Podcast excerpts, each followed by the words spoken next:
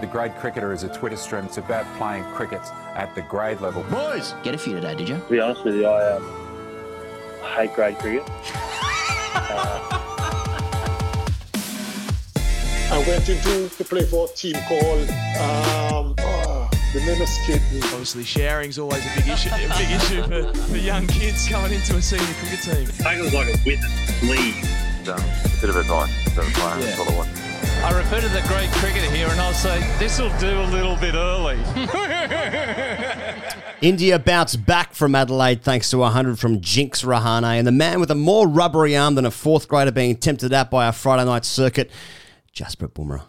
The nation is in panic as Smith is officially out of form, and Joe Burns has probably lost his job. But how many times can a man get out in the space of 10 balls? Net footage of Warner running twos and the nets appear online. So will these 18 test hundreds at home start to mean something soon? There's BBL thrillers, Kane Williamson tons, Faf Daddy hundreds, and rigs. Height based mm. selections, and we question the balance of the ICC teams of the decade for matches that they're not actually playing. Josh Lalor is on the show to tell us what Pat Cummins is really like playing for five BBL clubs and Caribbean Premier League circuits. Captain of the West Indies, Jason Holder, is on the show to tell us which grade player is asking for free kit and the conversations he didn't need to have with Ben Stokes in the IPL. Hashtag AskTGC asks about new sticks, old sticks, infidelity, and greatest ever regrets. This episode is brought to you by Budgy Smuggler, you can get all of your gifts, your accessories. It's not too late. Start your 2021 right now at budgysmuggler.com. You can also check out Patreon at patreon.com forward slash Craig Cricket for more exclusive content every single week. My name is Ian Higgins, Sam Perry. Happy Christmas, Merry New Year to you. And, um, and how are you? Man, I'm good. I'm good. Yeah, in those uh, kind of hazy, lazy days of summer where you don't know what day Yes. it is. Indeed. And um, yeah, just waking up and watching Australia suck. Yeah, oh, yeah. So now Australia sucks again, right? Yeah. Yeah, we suck. Yeah. Yeah. still, still. Best bowling quartet of all time a few days ago.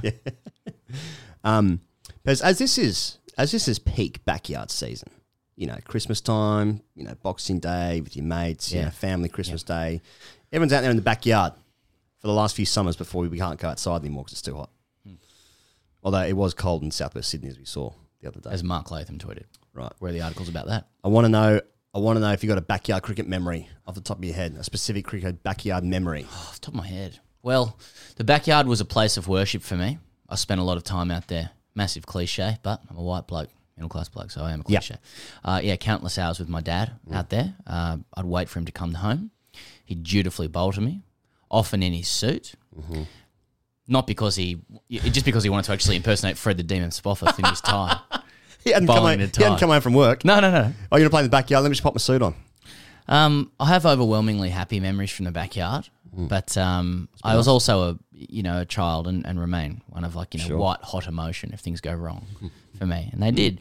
And um, there was one day where so my dad's from a big Catholic family. Mm. Uh, he's the eldest uh, of seven, and there's five boys, and so like the day where like the days where like all my uncles would come over and we'd play, not the mm-hmm. aunties. Um, mm-hmm. I, I would be so excited, you know, and I was like a budding cricketer, and, and so mm-hmm. I'd be outside and like you know Stephen Biddulph of, of manhood fame, you know, said oh, you know there are not, not many rituals in like Western male society, but backyard cricket can be a ritual where you learn, uh, you know, accept the umpire's decision, deal with your emotions, etc. And I just remember my uncles bowling at me and like. Uh, I was given out, caught behind, and I've just I've not hit it. I've I, st- I can actually still feel the plastic bat swinging Yeah. on the unmown grass Well, um, and the yewing and the yahooing and the Yeah. laughing and the um, like admonishment uh, at me throwing the bat again and you know needing to accept the decision. That that's a that's a memory off the top of my head. Mm. well, that's that's I what's didn't hit happened. it. That's what's happened to Tim Paine. I mean, Tim Paine's played missed, he nearly went there. Didn't he? yeah. and then you know Richard Panton, Mm. you know behind him just Ewing and Yahooing. Um, And yourself? my backyard cricket Yeah. memories got some. Um, my mate had a great like tiled area uh, Oh, yeah. in in his backyard. Uh, well, it wasn't his backyard because we His were. parents made him feel like it was. That's right. Yeah, and and myself as a guest Mm. uh, before I turned fifteen, gone to his dad's Crown Lagers. Uh, never never been drink them again. Yeah. Um, and uh, so what you'd have to do, of course, was you'd get that tennis ball as wet as fuck, Yeah. and you'd then you'd water the surface as well, Yeah. and you just bowl on bounces, Yep. and you're just trying to hit people then, and course. then that became funnier the older you got. um, because you can be, you become a little bit stronger, so there's Yeah. more velocity behind it. And with tiles, I presume there's a few grooves in the tiles, so sometimes you get some variable. A little bit, yeah, a little bit. Yeah, we did quite a bit of damage to that household in hindsight. Um, but this is this is pre Wanger days as well, so you couldn't you couldn't really wind up with a Wanger. That actually would be quite fun now. Well, that using would be a Wanger. fun. Use, yeah, learn how to use and the put on dog like a stick. yeah, using a slip and slide kind of thing. But my mate tried and played a hook shot into like fucking eight houses down, slipped over, and yeah, cracked his head. Nice, yeah. yeah. Um, it's been five years actually since. Yeah. Yeah. Um, Pez, uh, Australia are about to lose the second Test match. Yeah. we're recording it on the what day is it? Day four. Yeah, India need like 10 to win. Okay, well that's okay. So we, yeah, if we haven't reported Australia's Yeah. remarkable, yeah, and, and Travis Head's double hat trick, following his offies, should have bowled earlier in my opinion. Um, where to start with? I want to start with the Rahane hundred because Sunil Gavaskar said, uh, I haven't got the exact quote in front of me, but he said words to the effect of it was the most important hundred in the history of Indian cricket. That's how that's how his hundred will be remembered. Fucking hell, big rap, big rap, good hundred to be fair. Well, yeah, I mean, the context is everything, isn't it? They got rolled for 36. Kohli's gone. Uh, Mm. and, you know, when you're in Australia, no La Nina means, you know, if there was no La Nina, then it'd be 40 degrees. So That's you right. Mm-hmm. can add that into the context of it as well. They get rolled for 36 against the, the best bowling quartet the country's ever produced. Mm-hmm. that was last week though. That was last week. Yeah. yeah, that's right. It wasn't the last thing. No, Yeah, no Kohli, uh, new captain. Pretty good. Uh, to, uh, you know, to, to come out, especially Yeah. After they rolled Australia for 195 on pretty good pitch, and you have to hand it the MCG. First time seeing that for a very long time, but very good wicket. Mm-hmm. Uh, you know, it, that where where Aussies couldn't score runs, and then your top order sort of fa- flayed a little bit as well Mm. to come out and hit 100 odd. Uh, pretty um pretty good result. I was thinking about that comment. That I was kind of thinking of like what's India's like who's India's biggest rival? Obviously Pakistan, right? And I wonder if like their their international series they haven't actually played against each other in ages. And That's how good the rivalry. Is. That's is. how good the rivalry is. They've really thinned it out. Actually, the opposite of the Ashes. Yeah. Played five in two years last year. Um, and so like that rivalry's gone. So then of course, and there's only three teams that play Test cricket now, despite there's Yeah. six teams playing at the moment. Indeed. Um, but th- this must be like probably the biggest series for them, Australia away. They, they're probably there might not be a bigger series for Yeah. India. And, and that's the other thing because there's only three teams that play Mm. as well, and everyone like mucks their conditions around so much. Away cricket, Mm. like your results away, is kind of what stands you in. Like that's the path to greatness for all cricketers. Like Yeah. so Australia's playing India, who's ostensibly the number one team in the world, but we still expect to smash them because we're at home. We're in home comforts. Yeah. Uh, except we don't have flat dead wickets anymore. Can we bring them back, please? Get them on the fucking Yeah. Gabba, I say. Yeah. Well, let's see. So If we every- ever get there, whenever you do anything right. away, it, it kind of carries double weight. Well, it's interesting because India have sucked away. Like at the beginning of this year, New Zealand fucking pumped them Mm. in the tests. Um, so they they've struggled away, but then they were here two years ago, and everyone thought, well, without Smith and Warner, Mm. did it really count? Exactly. And it did count, as it turns out, because it's pretty much the same conditions. Pretty much got the same bowlers. In fact, they've actually got lesser bowlers. In this second test, they've basically bowled Australia out with one less bowler in Yeah. their in their um Yeah, in the they've- actual they've match. done it while losing a bowler. That's without Shami and Shami. Mm. Um, pretty good. Now, Bumrah. Fuck Can I just me. say, just on Rahane's Okay. uh, Siddhartha Vina, I can't say Vi- Vinaya Nathan, sorry, it's on Twitter. Mm-hmm. He called it, uh, Rahane's 100 is an un-YouTubeable innings. Oh, yeah. The last minute softening of the grip, the glides past gully, the quick running, Mm. the cat and mouse v line, the unflappability, refocusing after the breaks. These are beyond highlights. Mm. We're privileged to have watched this gem. That's why it was a good innings, though, from Test cricket perspective. It wasn't just fucking boom, crash. That sounded good off the willow. It was just subtle. Mm. I watched it on. YouTube though, Yeah. so he's wrong about that. But was it highlights or was it full innings? You No, watched just- a nice little clip up just- from just- BCCI. just yeah. clip ups. Well, he's wrong, said just Arthur. streams. I'll be, I'll be sure good to point. comment on that. Yeah. Um, mate, Bumrah. Fuck me, what a king. King. Yeah, he's he's, king. king. Bumrah's king. I can't remember a bowler. I was saying this yesterday. Now, there's been great bowlers that come out here. You said Rabada, you know, Steyn Morkel. Hmm. You know, it'd be interesting to see how Archer goes here next year. That's really. Yeah. exciting. But no, I know England won here like 10 ish years ago, but hmm.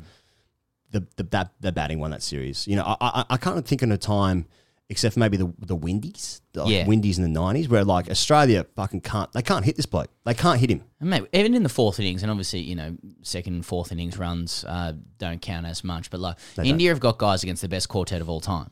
Uh, Mm. In Australia, that is, uh, just getting on the front dog or pulling. Mm. No one, n- no one's doing that to Boomer. No. no one's front dogging him. No. no one's front dogging that wanger of an arm, they can't or, pick- or pulling it. Mate, they can't pick up the cunt. Mate. It's fucking it's like can you imagine like it's it's cliche now because he's obviously got an unusual run up. Therefore, it's weird. You don't trust it.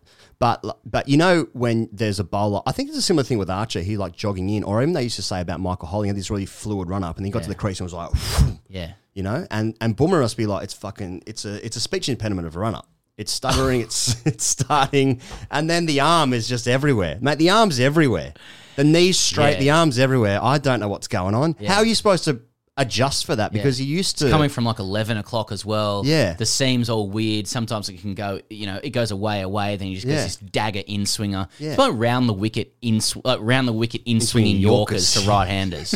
pretty it good. was eh? pretty good. yeah, pretty good. Eh? Yeah. No, uh, he's he's he's amazing. I thought it was interesting the way India have bowled in the game that they seem to have bowled a lot straighter. And I was just saying this before. I, I, I still feel like Australia, who have, you know, th- these wickets are fantastic because they're really exciting because they're lower scoring, but they are a little bit slower. It's got a nice carry to them. They're a little bit slow. And I wonder if Australia's bowling just maybe that, a little bit outside off stump more, still playing for nicks, but allowing like some some width in the uh, for shots for Indian batsmen to play. Whereas Australia's playing cricket for like fast, bouncy wickets. Right. And India's playing they're playing fucking square leg, two mid wickets and a mid on, at the stumps, and you just can't hit it. Like we just can't get off strike. Well, no, Can't we're going to. I mean, it's, it's X's and O's cast now, but uh, and we're going to come to Smith in a second. But like, p- part of Australia's issue is that like you know we've we've worshipped at the altar of off bail our whole lives. Everything's been about off bail. the altar of off It is, bail. uh, and you've got you've got a little bit of a um, a, a, you know, a little uh, mounting of off bail as I walk into your house. Yes. we do worship at it. It's a shrine. when I walk in. Off bail. a shrine of the off bail. Yeah.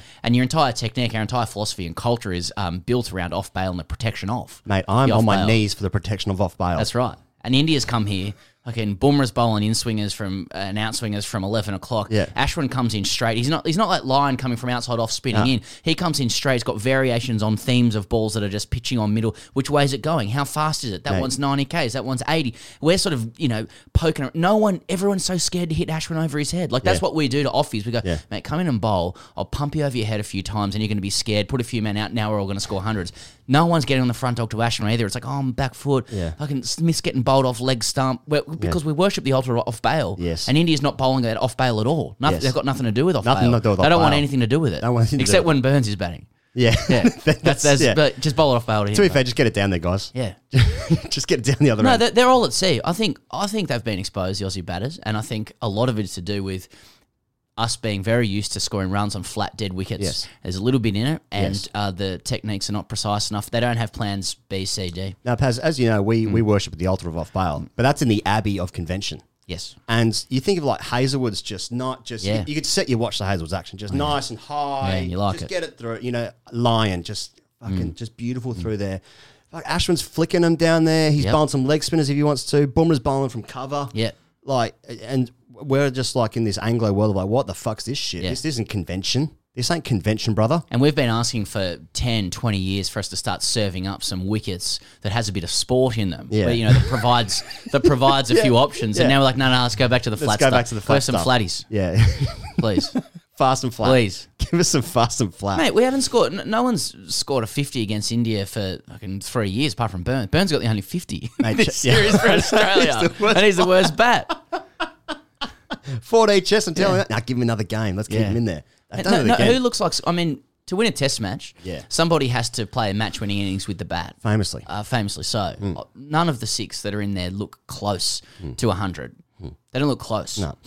Channel 7 put up a stat. I saw this on the internet. Um, that uh, the top in the last two series, the top scores in those two series, there's like there's nine Indian names Yeah. of about six different bats. And then Marcus Harris was 79. He's the highest top. He's the highest score that Australia's got in now six tests, It's a pattern. and he ain't even playing.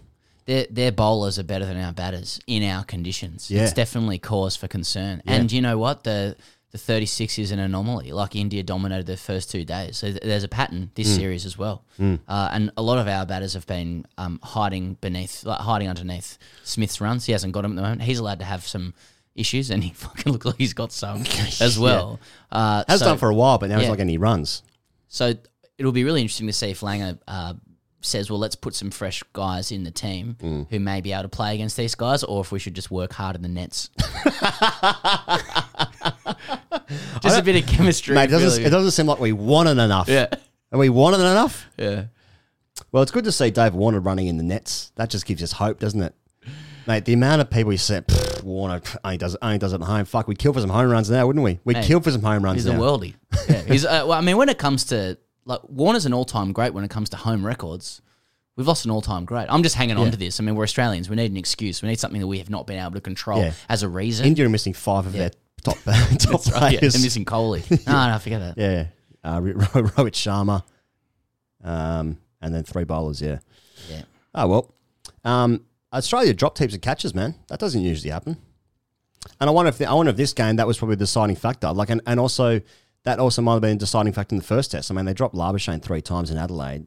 Australia dropped six catches, I think, uh, in this match. And you know, it seems to me, if I can coin a phrase here, catches win games of cricket. Yes, and it rolls off the tongue. like Does roll off the tongue. Yeah. Does roll off the tongue. Oh well, I mean, it, it it's all it's all of that stuff is symbiotic, isn't it? I You guess know? so. Warren can't you know uh, start the game at a high tempo, and Australia's entire cricketing uh, philosophy falls away. Yeah, that's right. It means we can't take catches anymore. Um, let's talk about Joe Burns, man. Okay.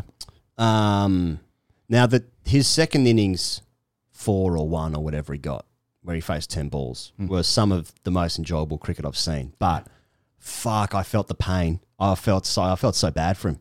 I felt bad for him because um, it wasn't the manner that he got out for a low score. No, sorry, it was the manner that he got out for the low score. It wasn't the low score itself. It was that he was out several times before. He was just He faced ten balls and he was nearly out five times yeah, in ten balls, and then at various points he was sitting on his bum. yeah, with his like like he, he not couldn't- with his bat in his hand. Yeah, exactly. Sitting up like a child, like a prone child. Yeah, with his, leg- exactly. with his legs extended. Like if someone showed you a picture before you went out to bat, it's like at some point in the game, in your innings, you're going to be sitting like this. Like that's what the game's going to do to you. We all know what that feels like. There's Yeah. another one when Smith got out. Like it's just a still image of him Yeah. after he's out. It's like he's three meters outside leg stump. Why? Yeah. How'd you end up there, mate? And like Bales just flicked like off. bails off. Yeah, uh, yeah. You can't kick a man when he's down. He's, There's no need to. I mean, you know, I, I, I do. I feel sorry for him as well because he's he's out of form. He's always been a um like a serviceable play for Australia, and he's playing against a couple of worldies. I mean, the recipe is just uh, catastrophic for him. Yeah. and it just turns out that Smith isn't scoring runs that everyone can hide behind as well. Yeah, so that does uh, hurt him. It'll be interesting to see whether they go with. I mean, he's got to go now. He must. Yeah, but he like must, It'd, he it, must. it'd be interesting to see whether they go with Harris or whether Pucovski is an option for Mate, them. It's got to be real sad for Burns, who's who has to finish the game. There's still like he has to go with two more days of Test cricket and all the anxiety and the stress of that he's feeling right now, knowing he must know that like that's he's out of the team for a while. Mm. Sure. People have been like, well, he'll never play again. That's that's pretty ridiculous. Mm. Um, because if he scores heaps of runs again, he'll probably come back into contention. But, but it, it must be weird when this isn't just a game of cricket they play on Saturday. Or just like, oh, I failed again at the end of the season. This Mm. is like this is his entire job. This is his livelihood. It's like it ain't. There's nothing funny about it in that in that capacity. But um, but his innings was funny. To be fair, Yeah, well, and, and and in time, like with all comedy, has tragedy plus time. Tragedy in time, he'll time. find it funny too. find it funny. We'll You get him on the show. He'll find it funny when he, yeah, he, ev- Yeah. eventually. Probably not next week. yeah. Probably not. Do you think week. Ponting finds it funny when he was knocked over, like literally on his face by Kallis? Probably not. Probably now. proud. You think so? You think he, he's sitting there laughing? One way to find out. Is this funny to you, mate? Yeah. Um, so Smith is officially out of form now because he missed a ball that he never misses. He got Yeah. bowled leg stump. Yeah. That doesn't happen to Steve Smith. And, and and like Smith is so unorthodox that Mm. we don't know what problem he has to solve. Again, because of our incessant worship at the at, the altar of off bail. Mm. Um, he's he's a leg he's a leg bail guy. They just seem to be kind of choking him on the leg side, Mm. putting all their fielders there, uh, and then when Ashwin bowls, he can't pick it and doesn't know what to do. So he has to kind of get himself out of that. Is this our fault? Because when we when you had on the show a couple of weeks ago, we said maybe they should just bowl on your legs, and he's like, "Yeah, maybe they should do that." Now they have done that. Yeah. Think he's got ten runs for the series. Yeah. Well, anyway. Will he keep his place? yeah, that's right. Hey mate, what's going on with Travis Head? Well, what do you? I mean, I, I don't know. There's two schools of thought on the head. You know, is hmm. it is he long term? He's kind of like a long term investment. He still has that kind of project player feel to him. Travis Head. He's 27. Mark Taylor said he needs to be scoring 150s now. Yeah. Uh, on the other hand, you could say, well, he was still in. You know, it was still sort of 17 and hmm. 38 in this hmm. game. He was involved in the biggest partnership. He sort of dug him out of a, little bit of a hole. But then the other school is, you know, Ricky Ponting says he still you know, is concerned about the manner and the patterns with which he gets dismissed of getting caught uh, wafting outside off stump. Does that say something about his concentration, all that sort of stuff? Isn't Is, he the guy? Is you know, you bat five at, for Australia. That's that's big boy runs. That's That's big boy there. shit. That that's like if you you're going to bat five for Australia and you're 27. You're a big boy. It's big boy shit. When are we expecting some big boy behaviour? It's interesting with Head because he still averages 40, which is good in Test cricket. Funny how he averages 40 without winning many matches for Australia, Yeah. isn't it? But 40, it's, it's but, maths. But, so, you know, in, the same way that if you're playing, let's play, let's say you're playing first grade, right? okay.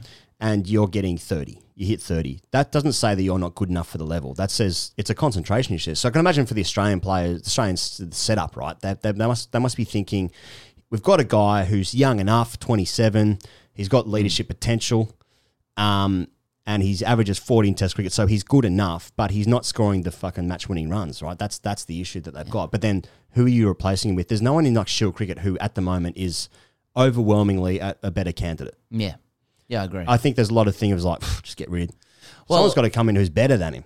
it's funny you say that actually because it, it would be yeah tempting to say well is there someone else who hasn't been kind of uh, psychologically damaged by Boomer and Ashwin who may be, who may have the technique to play them to to help win this series? Is it you know Henriques is in the side at the Yeah. moment. He's in the squad. Does he have the experience to do it? Has he got a game plan that might be able to work for a bit of a one off um, you know band aid solution? But i if you were to get rid of head again which would be tempting simultaneously you think well, look at all the other players who've systemically been gotten rid of over time who are now kind of nowhere. Uh, what's happened to Matt Renshaw's game um, mm. a long time ago? I mean, I'm thinking more broadly here. What happened? You know, we know we sort of saw what happened to Pete Handscomb. What about Nick Maddinson? Where's he? Mm. Kurtis Patterson got injured, couldn't score. All these guys mm. went out of the side, couldn't score runs immediately after they came back, and now they don't seem near the team. Nor is there any first class cricket for those guys to score runs in. And now we have this question of well, where who do we bring in? Uh, who's next cab? Um, and that's the danger of actually of dropping guys is that there's this system in Australian cricket now where the guys who are dropped can't start banging that door down again or getting more cricket into them. They're playing BBL, so they actually feel further away from the team. So why would you risk that with Travis Head, who they've invested so much in and does look like he might be able to do it? Maybe he won't. You drop him, what happens to him? Do you lose him for a few years? It's a risk with the way cricket's set up at the moment. I think it's as much a reason as any to stick with him, uh, even though that's not that's not ideal. Well, how many sixes does Ollie Davies need to hit? That's a good point. For the Thunder. That's a really good point. Or Philippe, all that sort. yeah, it's it a looks clean good off- balls. yeah, it's it's clean, balls. Yeah. Yeah. let him wear pink in the test if you need. Good point. If you need. Um, what happens next, you? Well, in terms of the test matches, we still don't know. There was supposed to be an announcement this morning about where the fuck this thing even is. Yeah, this thing some- even is. yeah. It was supposed to be in Sydney, right? For the Yeah. overseas listeners, it's supposed to be the pin Yeah. test, the Jane McGrath Day, day three. Uh, supposed to be the Sydney test, New Year's test, a little bit later this year. Um, Well, they've said on about three or four separate occasions in the last few days that we'd have an announcement at X day on X time, and each time it gets getting pushed and back there's also from been, as early as this There's morning. also been two today. There's Yeah. been two times given today, of which Yeah. there is still no thing, and you're checking the internet now. I'm checking the internet now because undoubtedly that decision will have been made when people listen, and we don't know what it is right now. Yeah. So get your tickets. yeah, that's right.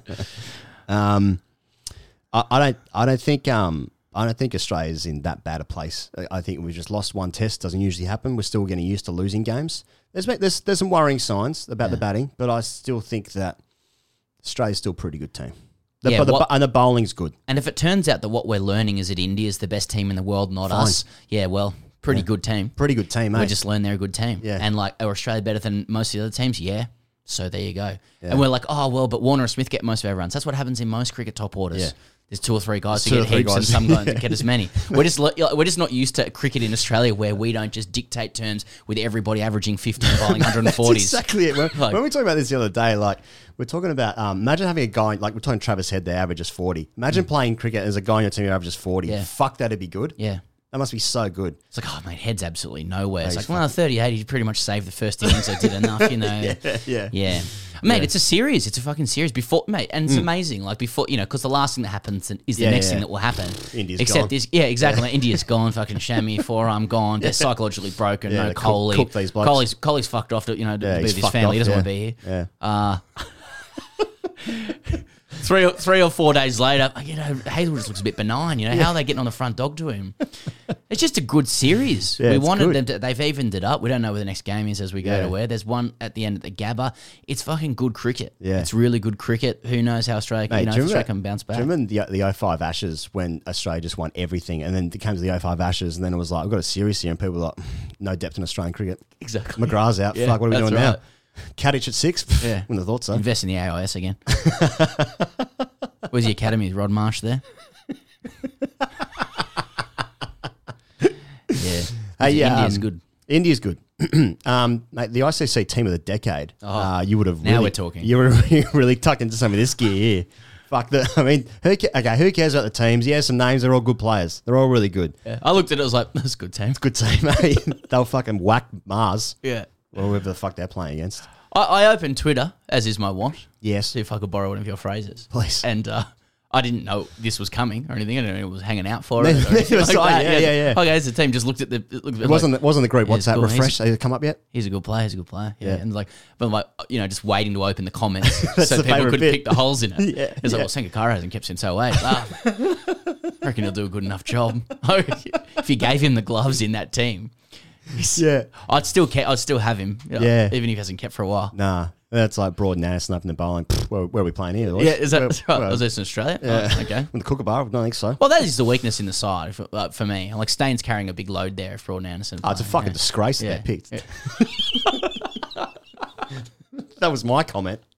I think Ashwin's looked benign in various Yeah, years. as well. exactly. He's Yeah, yeah, gone. yeah, Yeah. Is it deuce illegal? Is it Hmm. what's happening with that? He used to do that sort of stop and prop ball as well. It's not have to do that. I I mean, I think Cooks just get, gets a bit outside of his body. It's- Yeah, Cook. oh, I'm Yeah. not sure about that. Yeah. Yeah, Warner. Okay, Nah, okay, is it home then? Yeah. where are you bowling at Smith? yeah. Oh, yeah. Against the fucking Moon Stars. Hang on, AB de Villiers missed out on that side though. That's the only one I'll be like, come Yeah, on. but, pff, yeah, but for who? Yeah. Smith William, was only Kane five. Williamson, I just, I just his better player. I mean, I'd, I'd have AB de Villiers ahead of all of them. I don't give a fuck. Yeah, you're big on the AB. Yeah.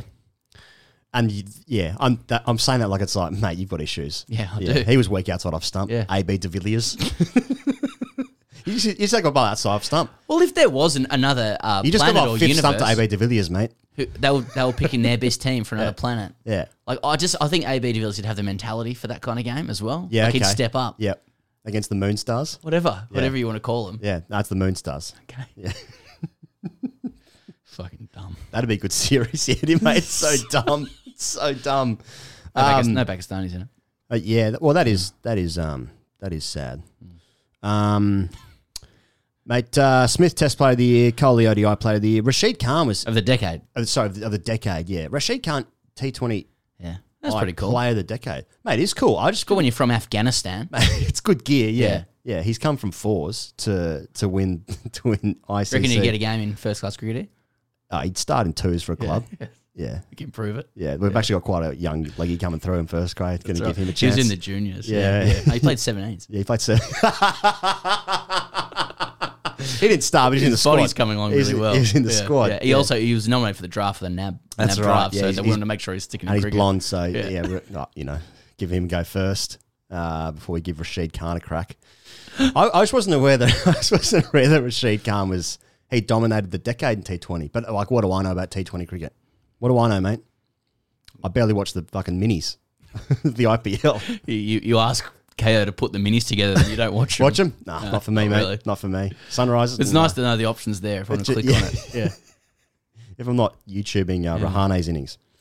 Um, mate, the BBL. Yep. Uh, I want to talk to you about the BBL in terms of in terms of there's a great game the other night that Six of Stars game, Yep. And you look at the players playing that game. Mate, there's heaps of good players, Some in, good the, in the players. BBL, but the conversation seems to be like "Pfft, a few clubbies knocking about, and there are clubbies knocking about. That's true, but that game had Carlos Brathwaite, Jason Holder, Maxwell, Purin. Purin. Probably fucking- the best in the comp. Yeah, Mm. And, like there's, there's there's heaps of good players knocking about. Yeah. And Steve O'Keefe won the game by being LBW and no one appealed for leg Yeah. by his fourth last ball. That's right. You beauty. Yeah. That's good. That's good gear. no, but yeah, that's a BBL. That's Yeah. why it's good gear. Yeah. Purin, Holder, Brathwaite, Billings, Roy, Mm. Eoin Morgan, Dawid Malan, Rashid Khan, the best of the decade. Yeah. Some good players kicking around. Yeah, the there are some good players, yeah.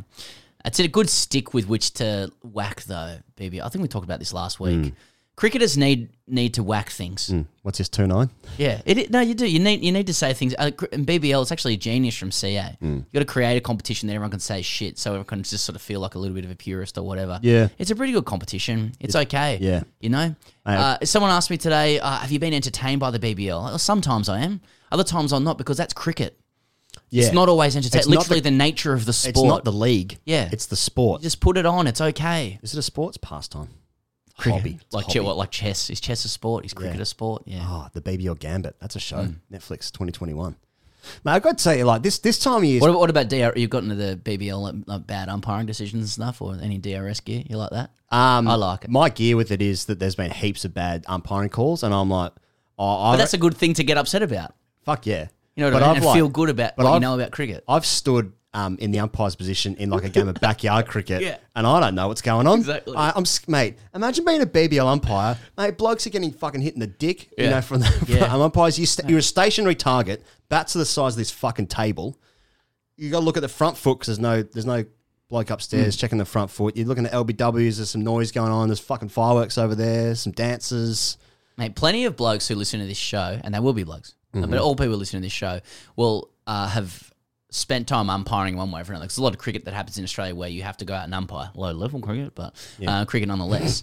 and those people may not want to admit it, you know, externally, Mm. but uh, when I've ever done that, I, I reckon a good percentage of the time I can't even count to six, Mate, for an over. Yeah, you know, I, I, I lose it after like three. Ah, yeah, is that over? That's right. Yeah, what is that? Yeah. How long- How long have I been standing Yeah. here for? Having the counter doesn't help because I don't No. know if I clicked the last one Dunno. because I've been thinking about something else. I don't know. I'm on TikTok at the same Yeah, time. exactly. I think bad BBL decisions add to the rich emotional tapestry of the game. He goes. Yeah, They're- you've always you know, said like that. like the uh, excruciating reactions from players, like Yeah. AJ Tye. Like that's some of the great entertainment it's of like BBL. it's like big dick reactions, but for umpire decisions. It's a masterstroke from Woodhill, who obviously again is the vehicle for everyone's Yeah, yeah, frustration. yes, uh, His exactly. cross at the cross. Yes. Uh, you know, like I, I think so long as the umpires aren't on the take, and I'm not suggesting they are because they're Australian, and we don't do that. no, we don't do that. um, and play on. Australia's you never know, cheated like that, anything. Mm. this is cricket every Saturday. This is a character building process when things go wrong and umpires make bad decisions. I think it's funny. I think it's good. mate, I fucking love this. Mate, this time of year is so good. So good, mate. Boxing Day test. Don't know what day, Mm. It is. Fucking, you roll into Sun. the BBL. There's something going on. Sun. I was here on Christmas Day because I obviously couldn't go home. And there's like some people down the street playing a game of cricket. Fucking awesome. That was shit. Yeah, they were it was. terrible. Yeah. Did you want to play? Yeah. hey, you guys need one more? Yeah. You short? No, I can't. Yeah, all good. And mate, it's just good. This time of year is great. Yeah. Really good. I like What's it. that got to do with um, DRS? You're just saying just be happy because it's good. Cricket's good. I just think cricket's good in all of its glory and all of its issues and problems. You can usually turn that into a lot of Mate, laughter. if you want to, cricket's. this is something that I have always said. Cricket's fucked, yeah. but it's not because there are some bad umpiring decisions. Although they are getting pretty bad. There are been there's been some Getting shockers. bad? There's been some shockers though, eh, like consistently in this thing. I don't know why. But take your pick, like DRS or, But I ba- don't- or I straight don't- bad decisions. I don't. like take you. What do you mean? Well, like a lot of people fucking hate DRS and they want umpires call and all that sort of stuff and just Yeah, go back yeah, to purity. But then there's a lot of people who like uh, who just cannot cannot cop bad umpire calls Hmm. in the DRS era. It's like we've just got to bring DRS in. But DR, it's more DRS is better in cricket than it is say in football. Yeah, yeah. But let's just talk about. not- let's confine it to That's cricket. not what you've asked. No, Let's talk about something else now. I, I I just think bad decisions are kind of funny as long as um As long as they your don't team impact them. me.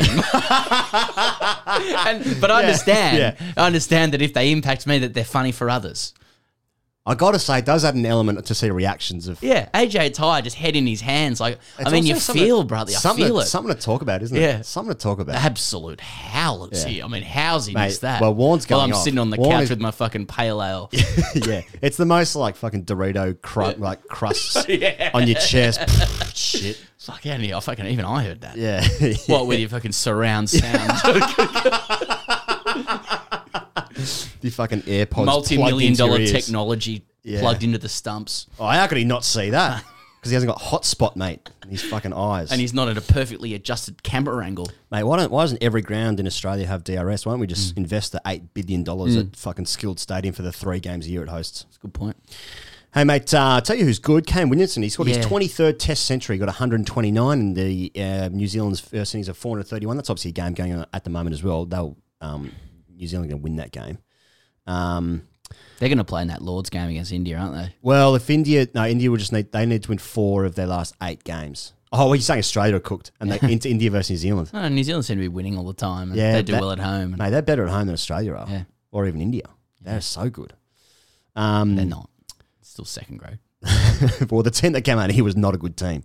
Um, mate, they picked this guy, Kyle Jamieson. He's playing his fourth test. Have you seen him before? Yeah. He's he's got some Tremlett areas. He is rig. Oh, is he? He's massive. Okay. He's so like they were going to pick him in the SCG test here last year because he was. They were talking about using his height. It was a height based selection, and there's Wasn't Wade body shaming Pant as well? I actually didn't call that this oh morning. yeah, Wade was having a You real put, go. you put on 20 kilos or whatever. yeah, what is it? You're 20, getting- 25 kilos. Getting Australia's getting pumped in that game. What are you doing? Anyway, sorry. We, That was a different section. Ah, he's a competitor. Yeah. oh, yeah, sorry. It just gets it helps you his psychological arousal levels to perform better. Mate, I'm, I'll tell you what rouses me. Kyle Jamieson. Yeah. 23 overs, 13 made and 3 for 35. I think he had two for, he had two for like 10 off like 21 overs or something at Right. one point. Or, or when someone with a special rig does it, then it's cause for conversation. Mate, it wasn't the numbers I was looking celebration. at first. I was looking at the, the tightness of the chest through the shoulders. It was unbelievable. He's got some. Ch- anyway, he's good. He's good and he's bowling good. Mate, there's some tall blokes knocking around New world Zealand cricket. cricketer just had a had a good day. but have you seen the rig on it? Yeah. How are the shoulders on this thing? Mate, it is. What are his mitts like? Mate, I'm telling you. Okay. Are you Him, worried? There's Dom Sibley, there's Zak Crawley, there's Cameron Green, there's Chris Green, Oh yeah. and there's, Chris Green. and there's, there's Kyle He says Jamieson. few there's a few big rigs There's going some, around. some big rigs knocking about. big rigs are coming back in cricket. Yeah, mate, they're coming Nice. back. Oh, that's good. Yep. Good to know. Hey, uh, Faf made 199. Um, here's a quote that he said: "I've batted better." really respectful to Sri Lanka. Yeah. Yeah. Faf said, "In match situations, I've made a lot of better hundreds when attacks are at their hottest, when conditions are at their toughest. I wouldn't put this close to any of those. Ah, it's king. Fucking alpha. He's still doing what he's doing. He's doing what he's doing he should have been in that team a decade.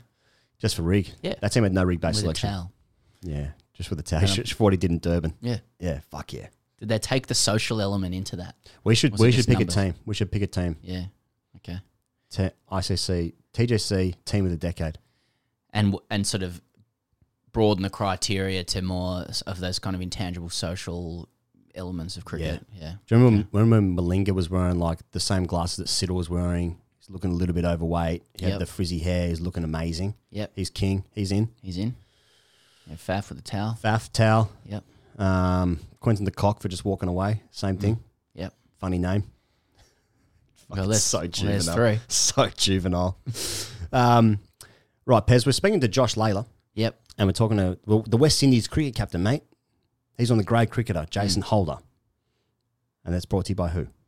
It's brought to us. Brought to us. Hmm. It's brought to us. Brought to you by Ponting Wines. Uh, again, and and the whites have come into uh, They come, to your- their own. I well, they've come to their own this summer. So really, I've went into. I've I because I finished those last week, so I've Yeah. gone into the Reds now. Yeah. Uh, they were a treat. You started with the with the white and then went to red. Yeah, I did. Right. I did. Well, uh, you, you can get ten percent off a case of those bad boys if you use the code get a few. Get a few. uh, at checkout. Uh, but yeah, this interview is brought to you by Ponting Wines. Or these interviews, I should say. Now, um, we'll say uh, off the top here, Jason Holder, uh, who we spoke to, he's going to put him in second. Okay. Just telling you how I'm going to edit the show Nice. now. Um, yeah, we spoke to him on a phone line, and the phone line wasn't amazing. Mm. And uh, we asked him, Pez asked him um, about uh, Black Lives Matter. He gave a wonderful answer. And uh, the phone line, it was some of the worst that it literally can't be used. Uh, But he was speaking about some really powerful stuff, and um, it's a real shame. So I have had to trim that um, that answer, unfortunately, which is a shame. But um, it is. Which we're noting, I think, because it's a it, given everything we've spoken about and everyone Yeah. else is, it begs the question because he's said some amazing things about Black Lives Matter Mm. as the West Indies captain, and um, I can't tell you how excruciating it was to have asked him for his observations on Australia in relation to that. Yeah. and he answered it fully and thoroughly, and Yeah. we could barely hear him. Yeah. um, and uh, we we apologise, uh, and obviously that's a government conspiracy. Yeah. but uh, nevertheless, It's just some- We want some people to know the that button. we Well, I'm not going to use that. yeah, Yeah. Um, so you go. unfortunately, it's just one of those things. Uh, you know, obviously we're just two idiots from the internet, and so when you get the West Indies captain on, it's amazing. Mm. And uh, sometimes there's nothing you can do about it. It's just a phone line. So uh, sorry about that, but um, please enjoy the next half an hour of Josh Lalor and then Jason Holder. Hello, hello. My goodness. Lily really did ask for that, and that's really very silly. And we very nearly had ourselves a fight on the ground. In return for speaking to me on a handful of occasions, he offered me $6,000, which I accepted.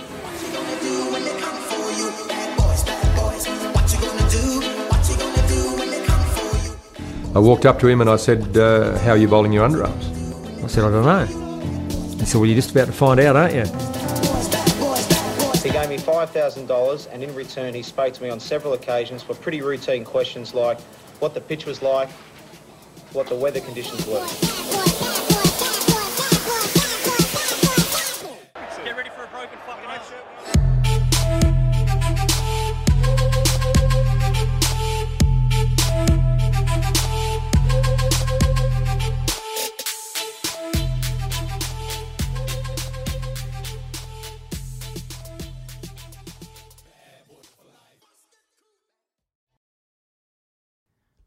Okay, he goes. We've got with us a uh, first class cricketer of prodigious left arm swing. Um, he's a BBL stalwart. He's currently with the Renegades, one of um, I think seventeen or eighteen BBL teams he's played with. uh, how many have you played with, though? To be fair, Yeah, good question. Um, Josh Lalor. Josh, welcome to the Grade Cricketer. Boys, how you going? Thanks very much for having me. Very welcome. Uh, now, you're a, uh, a, a, a long serving stalwart servant of the Penrith Cricket Club in Yes. Sydney grade cricket. Done a little bit of digging on you. Not much came up, sadly. Yeah, yeah. Someone actually just wrote to me, he's squeaky clean, Lalor, possibly the world's nicest bloke, plays his heart out for the Cats like he did for the Blues, etc. Um, so there's obviously a few skeletons there. Yeah, a few skeletons. Yeah. But uh, tell, tell us about your relationship to grade cricket. And then also, can you just put Penrith Cricket Club in context for people who are listening from all around the world? Yeah, yeah. So Penrith Cricket Club uh, is one of 20 premier clubs that's part of the Sydney Cricket Association. Um, what anyone that plays within that competition would believe is the strongest sort of uh, amateur cricket competition in the world. Right. Others, I'm sure, would, would want to argue. Um, and Penrith is a club way out in Western Sydney. So just playing with a new t- guy, a bunch of Renegades guys, they're like, oh, so where is Penrith? It's like, well, you know where the CBD is? Drive 65 Ks west, and that's us. So um, we're way out at the foot of the Blue Mountains. Um, notable players include uh, none other than, than Pat Cummins, uh, Jordan Silk, myself. Ryan Hackney's a good up and coming player. Uh, Ryan Gibson, who plays is playing for the Adelaide Strikers at the moment. So that's us. We're a really strong club. Um, generally finish in the top half a dozen within the um, club championship each year, uh, and we're really proud of that. Oh, you you, know, you mentioned that you grew up. You would have grown up playing with Pat Cummins and the Cummins family as well. I'd imagine, or, or playing at Penrith. I mean, what are some of um, Pat's secrets so that, that Steve Smith can use when when uh, Tim Paine relinquishes the captaincy? Yeah, that's right. Uh, no, Pat's. Um, Pat's. Uh, unfortunately, you boys were just saying squeaky clean. Pat's even uh, even cleaner, unfortunately. Ah, but can't be right. um, he played a lot of cricket with my younger brother Jake. So they're about five, they're both five years younger than me. Um, they grew up a lot together. Pat was renowned as like a. He's always a, a big kid, right? Like he's a he's a big human now, but he's always a bit bigger than the other kids, um, and was quite a like probably more renowned as, at his batting at a younger age. And then within sort of three or four years, there were whispers around grade cricket that this kid in the threes or fours actually bowls okay. Um, and then he played half a season with us in first grade, and then Trevor Bayliss, I think, got him into the New South Wales side um, to play in the old Big Bash. I think Just played some T20s as a 16, 17 year old, and he, he'd never looked back. Didn't um did Sam Billings play at Penrith as well? Yeah. Bilbo played there. Yes. Mm. Yeah, yeah. Yeah, yeah, Bilbo played there. So he was there for uh, just one season. Um, did really well for us actually, um, and we'll, we'd like to say sort of catapulted him. He sort of came to us as a young 20, 21 year old, um, very, very, very rich kid from. Uh, His dad has a helicopter. Yeah. yeah, got, yeah, that's right. Got to see the other side of the coin uh, out at Penrith for a little while, but uh, I would like to think that we sort of catapulted his career from there, and he's going brilliantly. Um, I look forward to playing against him in a couple of days. Yeah. Well, Josh, I think people already will be able to tell that you're obviously a very lovely guy and you speak so well about your club, Penrith, and reflects so well on it. And, and I think that reflects well on Penrith generally. I mean, anyone who's had anything to do with Penrith knows it's all a really great bunch of blokes. But if you don't play at Penrith, you still get upset about having to drive 65 Ks to play there at Hal, and there's no trees, and it's really hot, and there's flies all on you and stuff. So, how, how do you cope with that reputation of just being. Uh, you know, a difficult place to play against, uh, you know, from blokes who are 65 Ks away from the CBD. Yeah, well, the argument is that we have to pay the tolls every other week. You guys only have to pay once a year, right? So uh, we definitely got the rough end of the deal. Although we do have far, um, far off, much more affordable housing. So it's, you know, That's good it's yeah. you wanna come down on. So, um, but yeah, it's look, it's um, it can be a barren place to play. Um, some Sorry, say, sorry to like- interrupt. Is, are they the new sledges in Sydney grade cricket now? Like we, we've got affordable housing. I haven't been there in a Cost couple of of living years. spots, Yeah. yeah. I live on 700 squares. Ooh.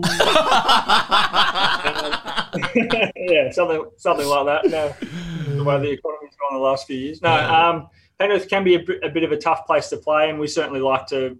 Um, I don't know whether it's part of our DNA that we're a tough team to beat, and maybe that's it. Maybe the three hours in the car each way um, is part of that. You guys would know better than I, but for me, it's about five minutes around the corner, so I can't complain. Uh, you, you've obviously played at five BBL franchises: the Sixers, Thunder, Heat, Scorchers. Uh, now with the Renegades. Clubs. I mean, clubs. Clubs, sorry, yeah, sorry. Um, but I mean, do you think each team has like an identity just yet, or do you think the competition the competition changes so much each year with you know squad rotations and that sort of thing, including yourself, obviously, that that they're all much of a muchness.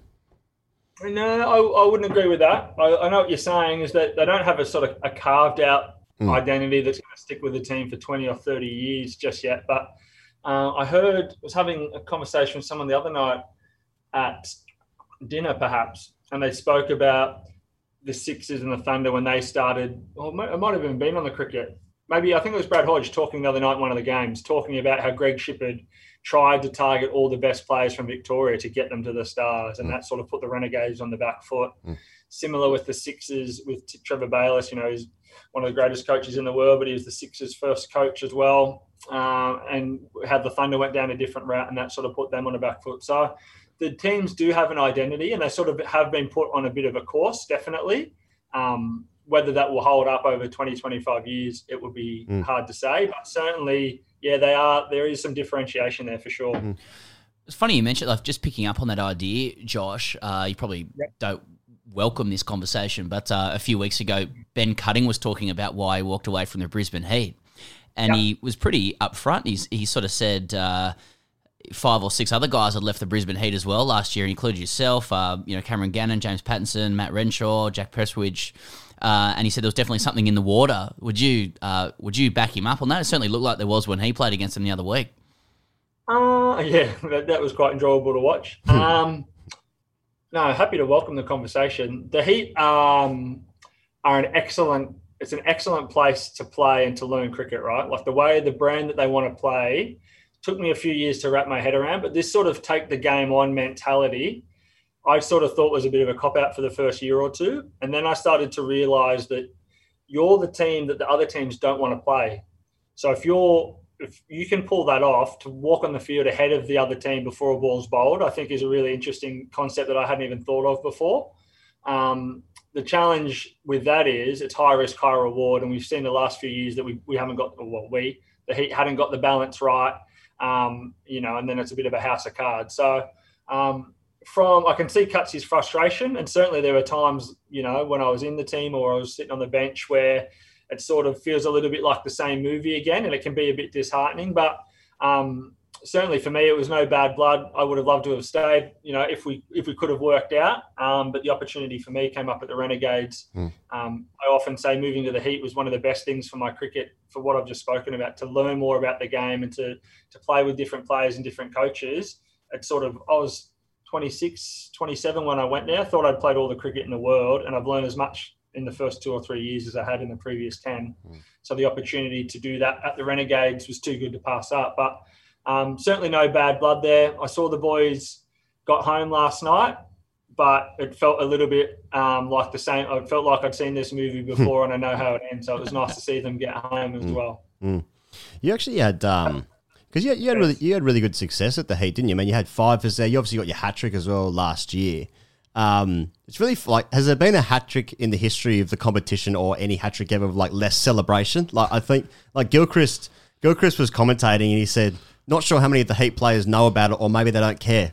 yeah, right. Um, a tough day first, and they just couldn't give a shit. No, um, I'm going to say zero. So Yeah. Linny and I were trying to figure out. So famously, Rossi comes running over, and Linny and I are having a chat, and we're talking about how to get the hat trick right. So we take we took a wicket off the last ball of the previous over, which we didn't know about. And then we obviously took the two, the first two balls of the next over. So we're like, all right, how are we going to get? I think Jason Behrendorff was on strike. How are we going to get him out? Be nice to get a hat trick. They're nine, eight or nine down, so we can take some risks. Mm. And then Rossi comes running over and says that was a hat trick, and we're like, no, no, no, Th- like this is the hat trick ball, you idiot. And then it's sort of that was it. And you sort of see me look off like, what? I'm trying to like then. Because for me, it's just about any ball that I don't get hit for six is a win. So Yeah. they were all glaring, right? It's like, oh, that's a nice wicket. That's good. Oh, that's another wicket. That's good. So Yeah. I, I wasn't really, you know, thinking about it, obviously. So Yeah. uh, yeah. So that was it. D- Like you, you guys might, you guys play so much cricket all the time. They must like all blend into like even the same game, like the same overs. You know, they must all like kind of blend. Well, you didn't into- know if you're at dinner or listening to the TV uh, with Brad Hodge. Which, which, that's ju- I mean, I'm going to ask you about that bubble in a sec, but it- there's so much cricket that you guys so play. much. Hey, Yeah. Yeah, yeah. There's heaps on, um, but bit there's on. like there's- the game's going to start in half an hour. I'm going to be watching that one as well. So um, there's a little bit of cricket nuffy in there as well, as we all are. But there's a little bit. I'm going to justify it and say there's a little bit of research on as well. But Yeah. um, yeah, you definitely get a bit desensitized to it without Yeah. a shadow of a doubt. Yeah, yeah. yeah. Uh, so does a- a- as we, I mean, not not everyone who listens to our pod watches it on YouTube, but I can see you're in your um, your room there in your hotel. Uh, you're in the Yeah. bubble. You're only um, yeah, he's showing us around now. So yeah, there's a hotel room. That looks all right. Is that Steve O'Keefe in there?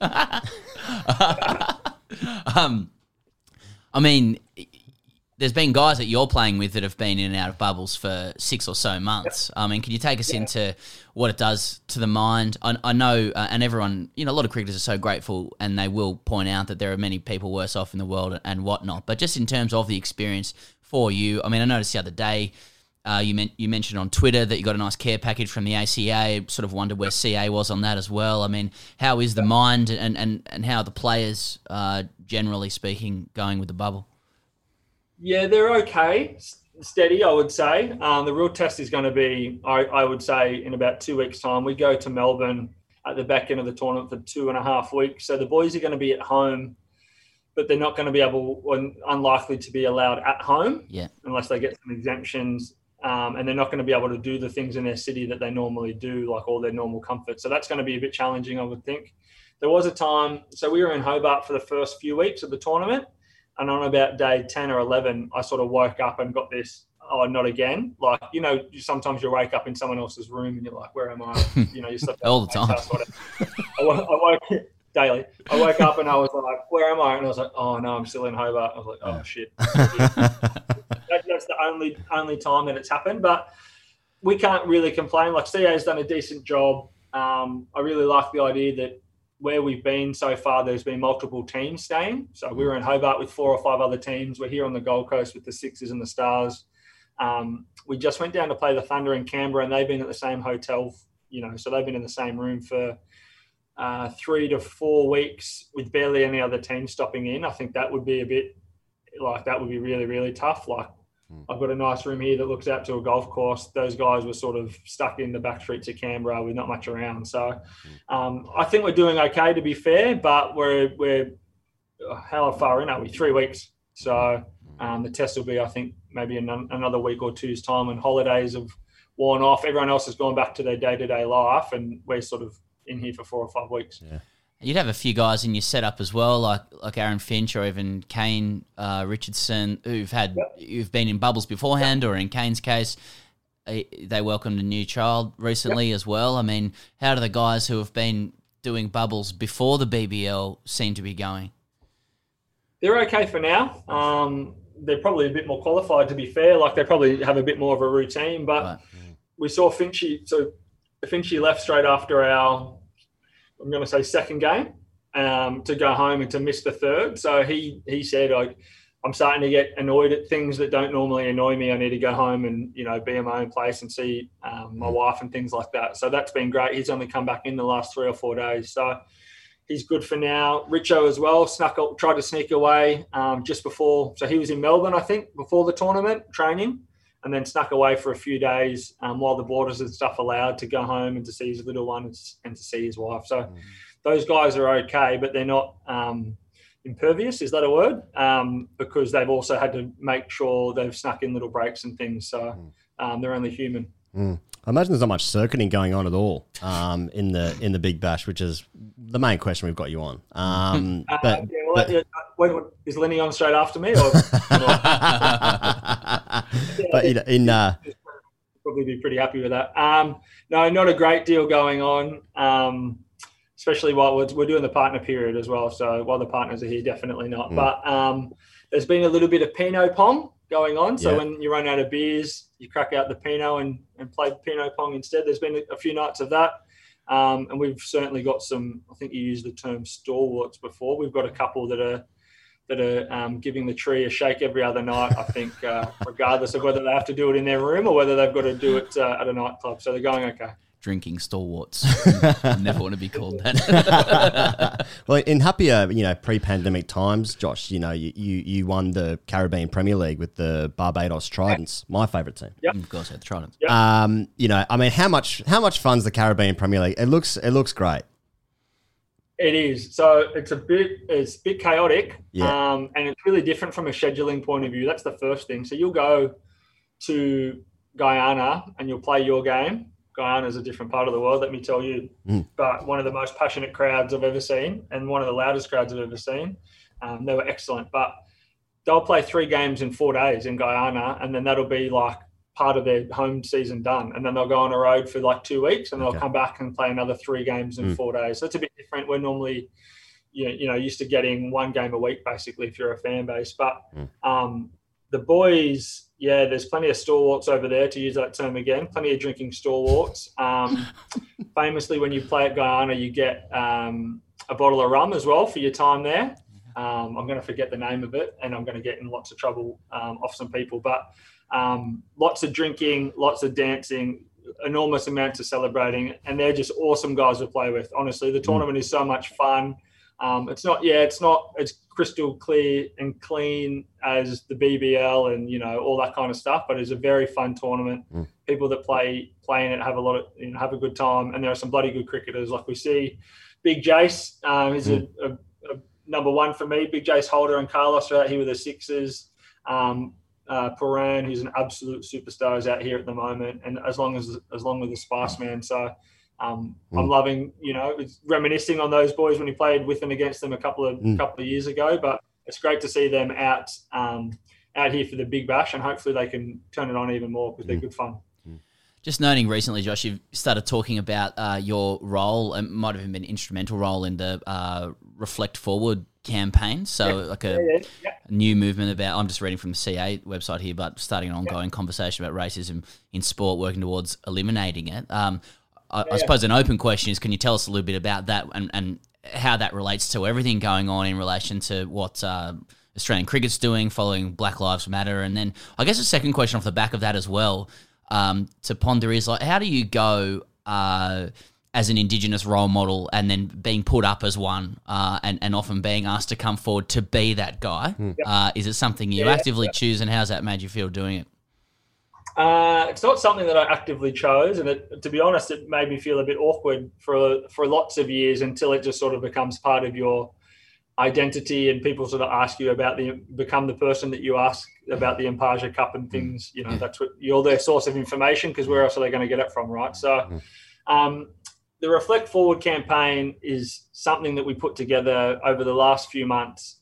Um, I got a phone call from Pat Cummins um, in sort of July or August, um, the national men's team had been doing some planning around what they were going to do around Black Lives Matter. They knew they needed to get up to speed on some things, um, and they wanted to do some positive stuff in this space. And I think they were asked to reach out to people they knew to get some ideas. So, got this call from Pat and knew that there was an interest at a national cricket level to become involved in this space. Like the whole BLM, BLM thing is huge, right? And there's so many tentacles to it. There's good, there's bad, there's um, all these different parts to it, and it's so emotive and strong.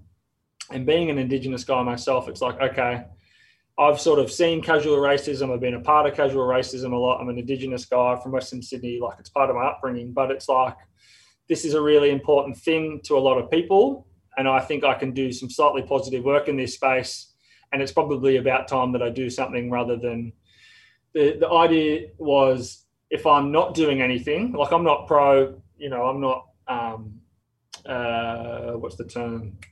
Like a protester or any you Yeah, know someone like that, Yeah. Mm. an advocate. Yeah, sorry, I was trying to think of the right word. Yeah. But I knew that if I wasn't doing anything, then I'm sort of saying that where things are at right now is acceptable. And I also thought that's probably not right as well. So I was like, what can I do in this space to, to, to contribute to a little bit of good? So um, I reached out to Cricket Australia and the ACA and said, you guys don't normally agree on a lot of things, but is this maybe something we could get you both to buy into? And they were both excellent and they've both been really, really supportive and helped make the whole thing come to life. And then we just needed to find someone who was an expert in this space. And that was our partners at One Love Australia, who sort of um, already did some work in the education racism space and had the, the, the know how to sort of bring something like this to life. So, um, as you would have seen, there's some great videos out there from some of the the best cricketers in the country having some conversations about racism, and it's done in a really cool and contemporary contemporary way. Again, the idea being that um, you don't have to believe that racism exists, or some people say that it doesn't, you know, and don't bring politics into cricket, all that kind of stuff. It's like you don't have to be at either end of the spectrum. All we want you to do is wherever you are, watch this stuff, move yourself a little bit further along the spectrum. If we can get that, you know, happening to a lot of people, then that's sort of the rising tide lifts all boats. So mm. The idea is not for people to leave their interactions with reflect forward and be you know experts on racism because that's just not going to happen right? That's hmm. that's a very small percentage of the population but there is a large percentage of the population that will think like i think and say okay if i want to get educated on this stuff or just know a little bit more where can i go to find it? And that's the idea behind Re- reflect forward hmm. so. Nice one. So I suppose the message would be for you know for people to watch it, you know, to watch those conversations and uh, and, Yeah, and then yeah, have a few conversations yeah. themselves. Yeah. Yeah, yeah, that's right. Um, the conversations are great, uh, and hopefully it just sparks, you know, p- kids in particular to just ask mum and dad about what's racism, where does it come from? Are you guys, you know, what do you think about it? And if the kids can, uh, if it makes a difference for the next generation, that's awesome. And if it causes some people like that are our age to sort of reflect on their own behaviours and, you know, next time they go to say something or make a joke, like it happens to me all the time at the moment, to go to put on a particular voice or to use an old common, you know, sledge that, you know, is has been around for 20 years, I've got to consciously stop myself and go in a different direction, which is perfect. And hopefully that starts to happen for a few other people.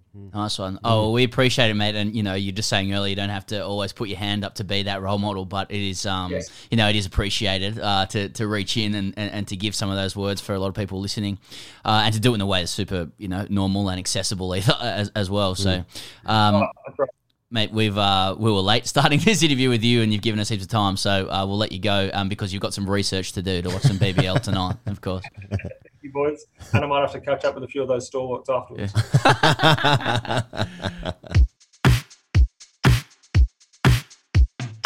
Okay, he goes. We've got with us here today the youngest ever West Indian captain. He's a guy with a higher average with the bat than he does with the ball in Test cricket. Uh, one of the most impressive guys in the game, and he's with the Sixers at the moment. I'm talking about Jason Holder. Jason, welcome to the Grade Cricketer. Hello, guys. Um, how you doing?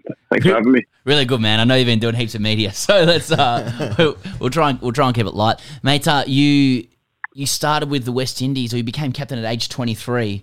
We normally ask people how they sort of got into cricket or where they played their junior or club cricket. Uh, you know, did you even spend much time playing club cricket in the West Indies? Um, yeah, I have played quite a bit of club cricket back at home. Obviously, prior to playing international cricket, um, so my club at home in Barbados is called the Wanderers Cricket Club. Um, yeah, we've had a few West Indian players to pass through: Ian Bradshaw, Kirk Edwards, Craig Barfoot, uh, Pedro Collins, just to name a few. Um, and then we had the one that's probably the, most remar- well remembered voice in West Indies cricket, Tony Cozier. Um, yeah, he's at our club. He was at our club as well too. So, yeah, I played quite a bit of club cricket growing up. Since I've been playing international cricket, probably played a handful of club games to be quite honest. But yeah, um, came right through the club system, right through our age group system in, in the Caribbean, and you know, made my way to the West Indies. I mean, you're playing you're playing so much cricket all the time now, Jason. Even even then, you know, during this pandemic. But um, my main question I want to ask you is that when you just you've just come from the IPL, I mean, did you get a chance, uh, you know, when you saw Ben Stokes to tell him that you're the best uh, all rounder in the world at the moment? I'm sure he saw the um, the the rankings, and he, he pretty much knows where where I stand and where he stands. yeah. so so I don't think there was any any any need for him to to be told. Um, yeah, but yeah, an awesome cricketer, um, really good competitor, and you know. When you step across the line, you you know you want to be playing against the best. You know, I think you really cherish your performances when you play against the best, and and it's also noted, man. When when you do well against the best players in the world, you know it's always be, be remembered. So yeah, very competitive. Uh, can you tell us about? I I know you're only with the Sixers for three games. As, we go to where you've got one tomorrow, and then you're off again. I mean, what's your time with them been like? You had a little break recently. I know that some of the boys were um, pushing it pretty hard. I, I've got word that you've been singing John Legend uh, a little bit to the team. I mean, like, like, where do you fit in with the Sixers and uh, and, and the circuit and the partying? John Legend. I wonder who told you that. um, Sixers has been great, man. Um, these boys here, uh, the entire group, you know, you got from Jody Hawkins to the the CEO down to you know our last player. You know, they've just been awesome. Um, it, it's always difficult being away from friends and family during Christmas. Um, this has probably been my fifth, um, if I'm not mistaken. And yeah, every single time I've done it, it, it, probably gets harder and harder. But this time around, you know, not having your, your closest friends and family here, I think the Sixers family really made up for that, man. And, you know, we had a really nice dinner the night before on Christmas Eve, and then we had a really nice lunch, and everybody came together. So, yeah, it was really good and refreshing to be around, you know, people who can can always put a smile on your face and, and always, you know, generally look look out for your best interests. Uh, and that's just what this group is all about, man. I thoroughly enjoy the guys. And, you know, definitely if I get the opportunity to come back again and they want to have me, I'll, I'll definitely come back to the Sixers. Uh, I'm sure. I'm sure they probably have you back, mate. um, I want to ask you, what's the what's the standard of the, of the BBL that you've seen so far compared to the other T20 leagues, and and which grade player has asked you for um, free kit in the bubble? um, the standard has been really good. Um, BBL is obviously rated really, really highly around the world. Um, I, it's just it's just interesting some of the differences, you know, that I've found, you know, just playing around the world, particularly here in these kind of wickets where there's a lot more bounce and carry, yeah, and the, the square boundaries or the boundaries in general are, pretty, are quite bigger. Um, tons of bowlers tend to, to, to stay into the wicket, um, and that's just one thing that I've really picked up. Whereas around the world, when you get smaller boundaries, um, not as not as friendly in terms of carry and bounce. You know, people go block hole a lot earlier. Um, but you, you say that, you know, you still see batters whacking it all over the place. Obviously, the power surge has brought another advent to the entire tournament. So you now have to think about two overs, particularly to two set batters. Um, at, at probably the the turning points of the innings.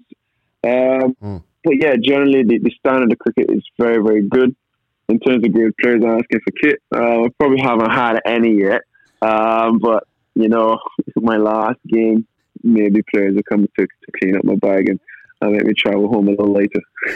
like I say, clean up your bag. So is that something, Jason, that you've experienced at, in other tournaments? You know, some of the lower level players just coming up and just trying to, I guess, seagull in on, on whatever they can. Like, is that a common thing? it is, man. Um, I, I'm sure you get that around the world, man. Most players, or most overseas players, you know, always try to leave back, you know, whether it be playing kit, you know, whether it be um, pads, gloves, you know, whatever they don't feel the need. And some players just genu- genuinely come up and ask because, you know, you're probably one of their favorite players or someone you really get on well with. And, or you just may have something that you picked up from them that you really, really like more than them. So, you know, I mean, I'm quite obliged to, to, to give, man. I've always been a really giving person. And if any of the boys happen to, to see anything that they like and, and may probably make better use of it than I would, you know, I have no problems giving it away. Excuse me. What sort of like? Uh, sorry to keep labouring on this, but like, like, how do they ask? You know, like, what, what are the sorts of things they say? Like, they haven't, you know, like, what? How do they phrase it? Can I, can I have some gloves? Yeah.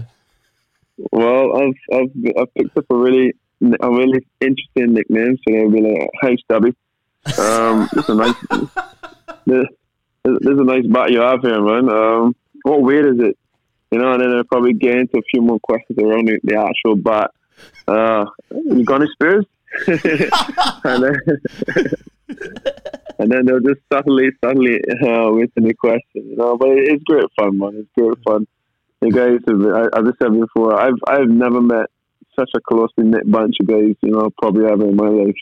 And these guys definitely live as a family, man. And, and you could just look around the, the different BBL teams here.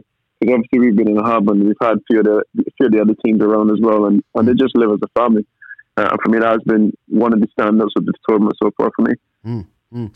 Jason, I, I, I think like international cricket needs like a strong West Indies team. We sort of we sort of miss the, the glory days of the, the of the, the powerhouse. There was the you know the, the West Indies international team, but, but where where is cricket at? Do you think in the West Indies? I mean, has it sort of fallen behind a little bit in terms of maybe um, football and basketball? I think the, the, the the bigger sports there now is is there still an appetite in the West Indies for you know a generation of really young and exciting cricketers?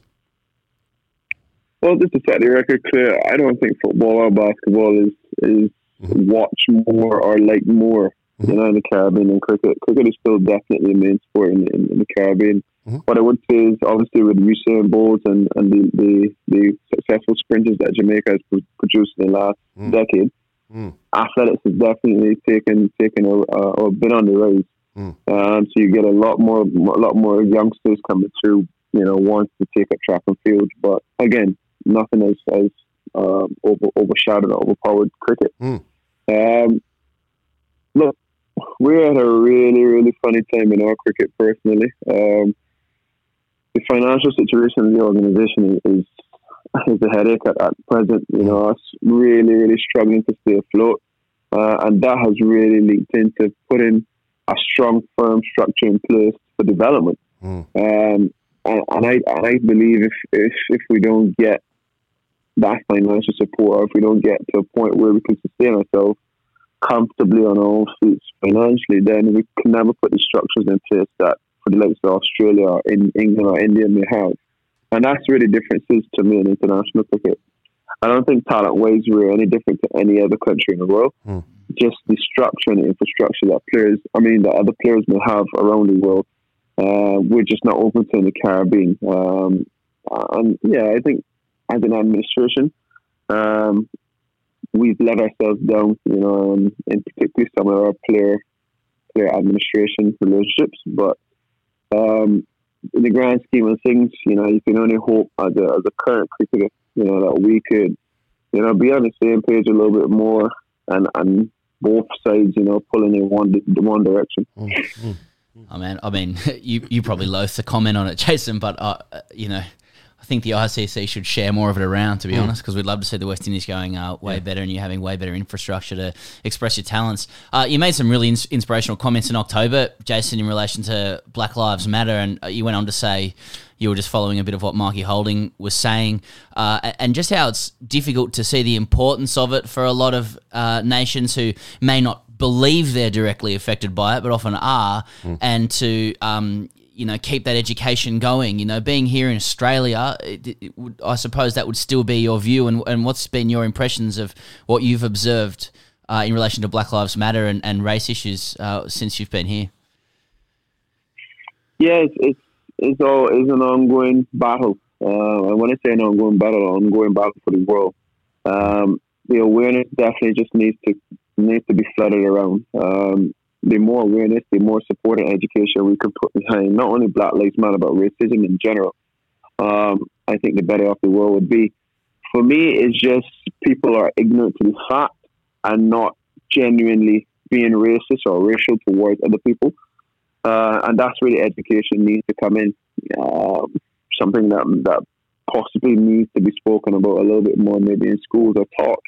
It's just a little history history around um, racism, history around different races, so that you know kids growing up, you know, can have a better sense of, of racism or, or, or, different races. Oh man, such a cool answer. Uh, um, Jason, uh, thanks so much for joining us on the Grade Cricketer. Huge privilege for us to speak with you. Wishing you all the best for your uh, well last few days, I guess, with the Sixers. Hopefully, we'll see you back here, and, and all the best with all your work with the Windies. Yeah, thanks a lot for having me, I appreciate it. Okay.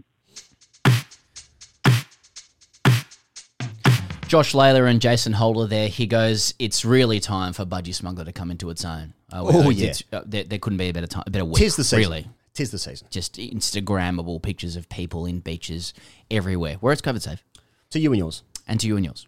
Uh, and uh, Budgy Smuggler will, will deliver whatever you like to you and yours. Uh, throughout this period, this New Year's period, They will. I any asked. accessory They'll- you they'll- want, they'll deliver to any you and yours. apparel that you want. You and yours. Keep saying that. We've gone through. We've gone through it so many times. Uh, great friends of our show, all Australian mate. Mm-hmm. Um, uh, you know, if you've had a great year with fitness, which I don't think many people have, I would be surprised. uh, the, the budgie smugglers will be looking particularly good on you at the moment. If you haven't, they can still look really good depending on the design that you put on it. You can make your own one. Nathan Lyon the other day had his own nice Garys on through Budgy Smuggler. that, yeah. And I guess what I'm trying to say is that it's a pretty fucking flexible brand. Pretty, pretty, pretty flexible. Yeah. Um, and uh, they're great friends of ours, and we want to pump them up wherever Because I, possible. I imagine that more than any other year, there's going to be some Janu- Janu- January Mm. and January. And Adnan Januzaj. That's right. Fuck, that's well executed. Um, there's going to be some New Year's resolutions this year, fitness related, on January 1, I reckon, this year. Yeah. Because things are just starting to ease a little bit, well, in some states Yeah. and some parts of the world. Not so much. Actually, it's never been worse in the world now, Mm. think about that. But, you know, things will turn around. Things will turn around for everyone. And there's going to be some, yeah, fitness resolutions this Mm. year. Budgy Smuggler, get them ready. And even if you don't, Get them ready. Budgy Smuggler To you still and yours. still gets around you. It's uh, you know, it's, it's the proud host annually of the Australia's most ordinary rig. It's actually it's- it's- anti-Wade. It celebrates all shapes and sizes. No It- rig yeah, shaming. There's no rig shaming with No Budgy shaming. Smuggler. No. You can get uh, twenty percent off. Uh, free shipping. Sorry, you can. Mm. Yes, you, yeah, free shipping. You get free shipping. Yeah, free if, shipping. if you use the code champ. If you use the code champ. Pardon me. At budgysmuggler.com.au. That's definitely the website. Hashtag AskTGC. A couple of good questions this way, Pez. Uh, I'm actually looking forward to the Patreon show, uh, which will be coming out on New Year's Day. That's what you need. That's just what you need because there's some there's some more belters. Actually, I had quite a few good ones come in. I think it's just, mate, it's when the test summer starts. I didn't realize this. In fact, you didn't realize it either because you, you told me the same thing that you don't realize as an adult when you know like the summer doesn't start till the tests are on. Yeah. And the tests are now on. People are more engaged in it. People have got better stories. There's some belters. Let me read you Let's the first go. one from Ali Lynch. Yes. Dear the Grand Budapest Hotel and my Hig Rat Greek wedding. Not bad. When asked what is your greatest regret, I've always said that it was not taking a year off after school or uni to go and be shit at cricket in Australia for a summer. Doing so would likely have meant I would never have met my wife, and I surely wouldn't have been so lucky career wise given the ever worsening grade career prospects. But still, I say this picturing my accent and the flat decks bringing me copious, non zero chops hmm. and runs in the early 2010s. The tales of being and the social standing of the young Aussie that comes to the UK to bully old men on the village green is well trodden around the great cricketer, the, the grade cricketer cinematic universe. But where in the hierarchy would a young Brit hacking in the lower grades stand? Are they met with suspicion, derision, or a begrudging acceptance? Is this imagined halcyon summer something that would actually have derailed life? How dark can it get for foreigner in grade cricket? And finally, what are your greatest regrets? What a dark way to, st- to finish the year 2020. This is our last show for 2020, Pez. Oh yeah. Well, thanks for the question, Ali. As I've always said, Brits are vehicles through which Australians project their disdain for weak, soft toffs. so it's not the same. That's good. It's not the same as being a, a muscular Australian bully boy. Yeah. Um, playing against a gentleman uh, in village cricket. Yeah. Uh, you know, we've had so many good English players come over here. Mm. Some of those toffs might be guys like Sam Billings or Zak Crawley, Mm. who are literal worldies. They'll Mm. still start in the third net, Yeah. maybe twos. So they have first have to prove themselves. Yeah. That said, we had some great English guys at uh, cricket clubs that I played at. That's always the way. Uh, you know, once you get to know blokes, they're good blokes. Yeah. Um, Yeah. one guy at our club, and uh, he was a, he was a third grader, and this was when I was playing at Balmain, and I'll never forget that. Like His at- name was Joe Burns. that man's name. I'll never forget uh, that uh, at the end of one training session, it was decided that the whole club would participate in a like a uh, in a fielding drill, right? And it was um, high stakes. It was basically like uh, some people will be able to imagine this. There's just one stump, The entire club is running in a circle around this stump. Quite a big circle. Right. Right? Quite a big circle. Right. Um, I reckon, because not every player from every team turns up. No. I reckon there's about 30 guys there. Yeah. Right? Let's just say, in my memory, from about th- 13 years ago. Sure. Yeah, yeah. Uh, and so we're all running in a circle, and you when when the ball comes to you, you've got to get it, and you've got to ping ping it at the stumps, right? Okay. You try and hit the stumps. Got it. Um, and let's let's say there's three stumps there. Oh yeah, I know um, this drill. Yeah, yeah, yeah. and you keep running around I in a circle. fucking circle. hated that yeah, drill. Yeah. and you keep going. The the high stakes was that, um, once you hit the stump, you could exit the game. All right. And so basically, the last person to hit the stump um, would was then deemed to have to get naked and run around the field, do a whole lap around the field. So everyone was trying to hit the stump. bet they were. And this poor Pom. um, it was a cold day. Well, that's the twist. Because I was thinking this poor Pom Yeah. actually not been able to hit the stump. Yeah. And I was like, this bloke is going to have to get his kid off in front of the entire club. He's probably three games into his time Yeah. in Australia. Yeah. And do a whole lap He's naked. 15. Yeah. Yeah. He, he wasn't. He was he was of age. Anyway, took his kid off, has an enormous penis. He's missing and, and he was welcome at the club. you know? And I reckon he knew exactly what he was doing. I watched that his thing, other mate. I watched that thing Yeah. flop around his Yeah. leg as he was running around, fucking broadest grin on his face, and everyone's just going, "Oh, have a look at him." Straight up to twos. Didn't score a run. Mate, Straight up to twos. straight, mate, straight out with the boys, straight into Crazier's uh, circuit group. so you know, He's getting a bruise in a doesn't thigh. matter where you're from, Ali. Yeah. Uh, some people just have dicks that are too big to fail. That's true. Just like just like the banks. I um, I, I wrote wrote about this in uh, one of the books. Um, had a guy at the club. Oh, it would have come out the room, really. Anyway.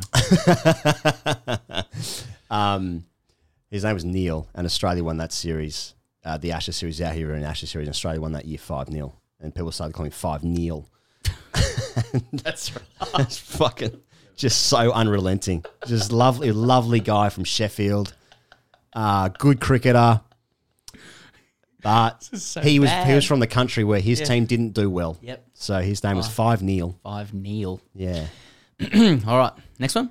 Please. It's from a non, a non full stop. Straight Oh, up to Sue's. Here we go. okay. Dear Adam and Jeff.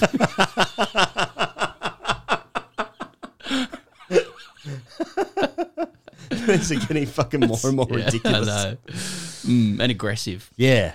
Season's greeting, boys. I need- yours. I need some advice on what could be a life changing decision. I've suspected for some time now that my partner has been having an affair. The usual signs phone rings, I answer, someone hangs up. She started going out with the girls, inverted commas, a lot, recent, a lot recently. Although when I ask which girls, it's always just some friends from work. You, you don't know them. I always look out for a ride coming home, but she always walks from around the corner. I can usually hear a car driving off as she walks towards our house. If it really is an Uber, why not just get dropped off in front? I once picked her phone up just to see, uh, just to see what time it was, and she went off her tits at me and screamed that I should never touch her phone again. And why was I checking up on her? Anyway, I have never approached the subject with my girlfriend. I think deep down I just didn't want to know the truth, but last night she went out again and I decided enough is enough and to find out what was going on once and for all. I decided I was going to hide behind my car, which would give me a view of the whole street so I could see which car she was getting out of. I don't know why I did it, but as I walked out the front door, I grabbed my trusty old bat out of my bag. I had no intention of using it, but you never know. Well, I waited and waited and waited, and she didn't turn up. As I was crouched there, I saw my old grey navy, uh, my old grey nickels laying in the grass, and before I even knew what I was doing, I began shadow batting in the dimly lit street. I started out small with Mark Waugh-esque flicks off the pads. As time wore on, the shots were becoming more and more extravagant. I didn't notice the guitar on the side of the road, and when playing a full-blooded cover drive, I smashed the toe of the bat into the gutter. I was gutter, gutter, not guitar. I smashed the toe of the bat into the gutter and broke the handle quite badly. Anyway, should I buy a new bat in the Boxing Day sales? or should I have a go at fixing it myself? It's a big decision. Help me out. Love the podcasts. Sorry for the lack of any Ask TGC bingo and non. Um, I love the idea that he he's, he's just he's just going through a tough trot there, and known, isn't he? Like he just can't take one trick. You know, his, his girlfriend is cheating on him. Yeah. and um, he just picks up his stick. He go, here we go. Here, I'll pass the time here. I'll Yeah, just play a few shots. I'll get, get myself to 30 here, get myself a start. And he fucking cracks the toe into the gutter. And then he would have had to do the thing where he had to like shake the handle to like hear any clicks, any Yeah. clicking noises, because that's one of the worst things you can have, isn't it? Yes. Um, so should you buy a new bat? Yeah. Uh, retail therapy for sure. Yeah, and this is related to the next question, so I won't go right into it, but I'll explain it at the end of the next question. But yes, this is an occasion for a new bat because he needs a new life. Do you know what? Oh, that's what I was going to say. Because so young. He need, he needs a new life. I don't want to go right into it, but like there are certain occasions when a bit of a you know bit of spring cleaning needs to be replaced with a revolution. You Mm. Yeah. need to actually go. Listen, it's time for change. Yeah, yeah, yeah. Right. Um, Yeah. Because his girlfriend is cheating on him. Yeah. And um, you can tell things. The universe is telling him something as well. He breaks his bat. Things aren't. You know, like he- he's, the universe is saying to him, mate, things aren't right. The bat was this current placed there scenario. by, by our Lord and Savior, Saviour Marnus off Labuschagne. bail. In fact, he might have been at the altar. Yeah. That's what he was doing on his knees there. Yeah. At the Abbey of Conservatism. Um, mate, I agree. I um, when I was 21, uh, had a girlfriend, and I was um, I was like I was infatuated with her, and she cheated on me, and then we got into like this really bad um, relationship where then I cheated on her, she cheated on me again. Like it's really like um, really dysfunctional, Mm. emotionally Toxic. draining, toxic. Yes, Cancerous. that's the worst. Yes, relationship, very unhealthy, and I was really sad at the time because I was obviously I was so infatuated with her, and then I like had to like get out of the relationship, and so what? And then at the same time, um, I was then twenty two, and then I got the chance to play in the UK. And so I just I had to like leave. I had to like leave the entire country. That was the only way I could like get out. And then I went overseas and I played three years in the UK and it was like some of the best years of my life. So yeah, that was that's that's what he should do. He should actually move away. he should run away from his problems. And get a new stick. Make sure it's two nine. That feels like two ten. Nice. Thanks, mate. Hope you're okay. David Goodley, pessimist and Rigos. Not sure if you've heard, but bats are pretty big these days. Ian Chappell certainly has, and by putting a dollar in a jar for every time he mentioned it during the Grandstands coverage of the first three ODIs versus the Virat Kohlis, I have saved a deposit for a tidy little three better. Having returned to grade park cricket this season, it was it was with pride that I dusted off my old Puma original, good enough for Bevo, and still too good for me. As you 80s babies know, it's shaped like a Toblerone, so that I have I have to absolutely middle one to get it away to the boundary. After making a reasonable match winning contribution to a run chase two rounds back, a young teammate said, Imagine if you had a decent bat. How's the guile on this juvenile peasant? he wasn't even alive when the Puma dispatched Roger Harper to the straight boundary at the SCG. I retorted, I'd make runs with chair leg. I'd make runs with a chair leg, I'm sure. Oh, he might have meant I make runs with chair leg. Everyone's just talking in shorthand now. I'd make runs with chair leg. My, my problem is, whilst I have found the boundary on occasion, I haven't top edged any for six, and I certainly haven't felt the urge to switch hit, not even once. My conundrum is this having established myself as a viable run scorer with my retro and thus hipster wand, curiosity and vanity are drawing my mind batting towards a fresh one. I'm currently making vintage runs, and a new bat would be a betrayal of my alternate image, the era that makes me feel safe and my own big hmm. fucking mouth. On the other hand, a new bat might might paper over my poor timing and therefore increasing my average. If I get if I get a new rod, will it feel like Rod. would it feel like the wrong kind of runs? When I close the face and watch a ball pitching on middle disappear over cover for four, will I feel dead inside? Will I imagine Ian Chappell shaking his head and muttering to himself? Will my teammates eviscerate me for breaking character when all change is incomprehensible? New stick or old? Thoughts? Goodsy, Wollongong. Beautiful question. Beautiful question, Goodsy. and a fine question A as well. fine question, Goodsy. And obviously, a self reflecting character is obviously able to weigh up Mm. what both might mean. I'm inclined, Goodsy, in this advice to advise you to stick with the old because cricket is identity more than anything else. Yeah. Uh, and when it comes to cricket, you can never change your identity. It's it's stuck because you know what it is. You can try, but you can't do it. Like the guy who changes clubs and says he played twos and threes, he's a compulsive liar Mm-hmm. who's got all those issues throughout throughout the rest of his life. Mm. Changing clubs doesn't stop him being a compulsive liar with issues. Or an arsonist. If he was an arsonist, he'll remain one. A verbal arsonist, bringing arson wherever he goes, verbally, Yes. to your club, saying he played ones and twos, but he didn't. Gets a game in possibles versus probables. Yeah. Shows himself to be the third grader that he is. That he is.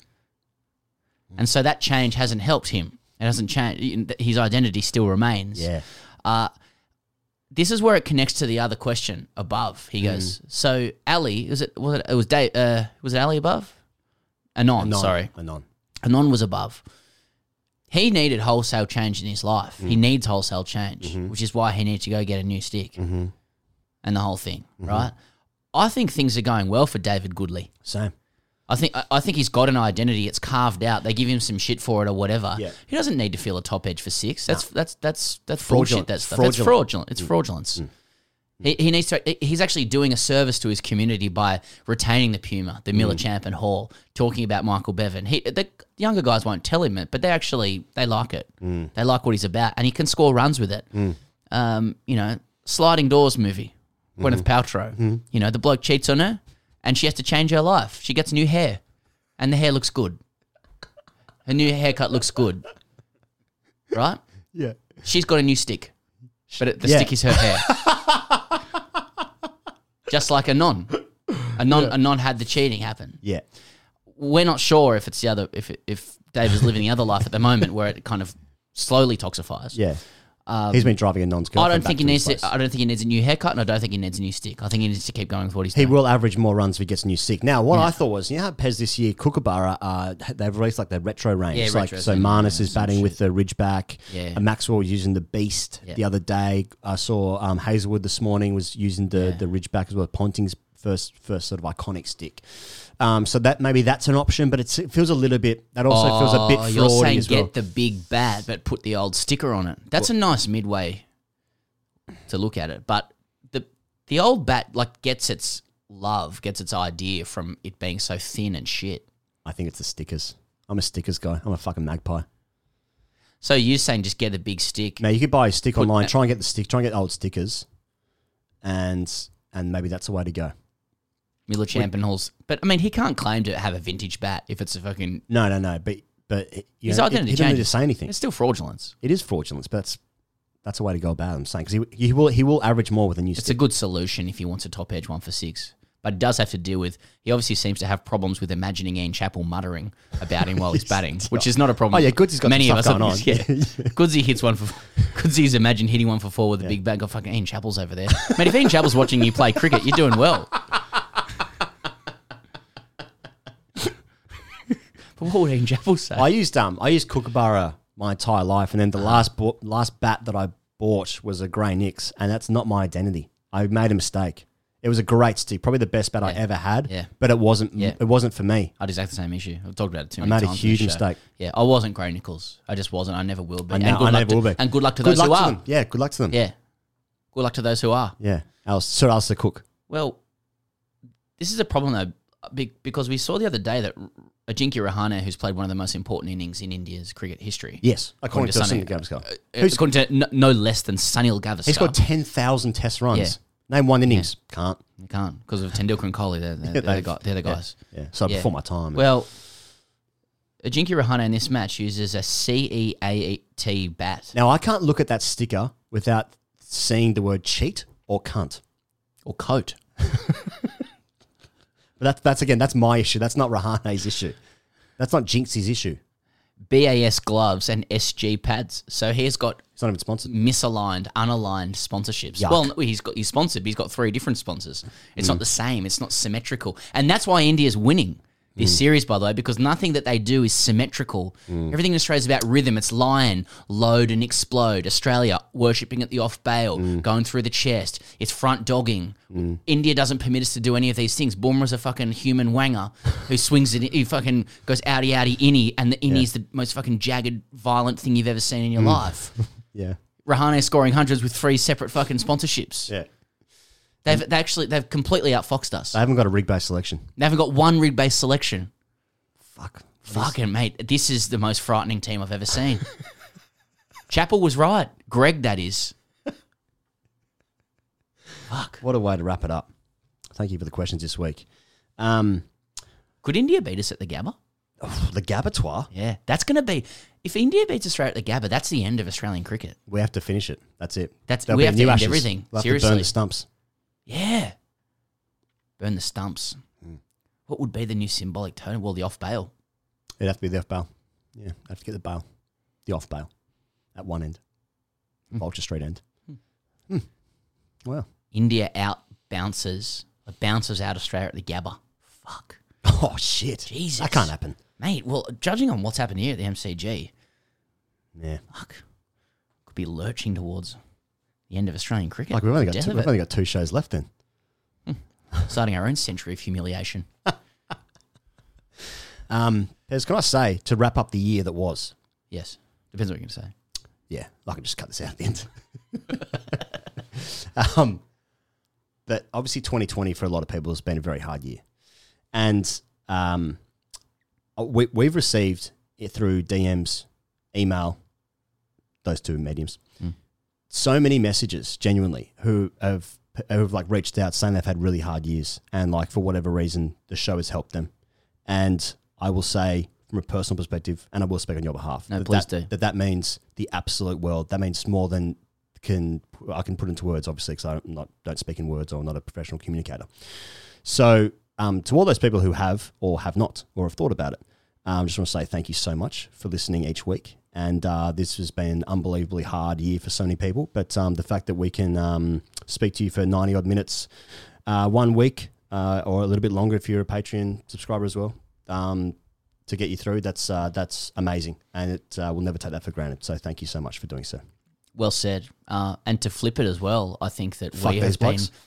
of course, yeah, I was going to finish that way, but uh, we've been massive beneficiaries from the listenership of people also. Yeah, you know, it's been great to be able to help people through tough times, but I think you and I, uh, you know, have gone through our own battles as well, and uh, and having so many listeners and so many people willing to back us and enjoy it and tell us how much they're enjoying it means massive amounts to us. So thanks to everyone who's let us know Mm. um, that. So Um, okay, well, we'll see the patrons on January 1, New Year's Day, 2021. Here we go. Can't get any worse. walking in with a bowler Australia.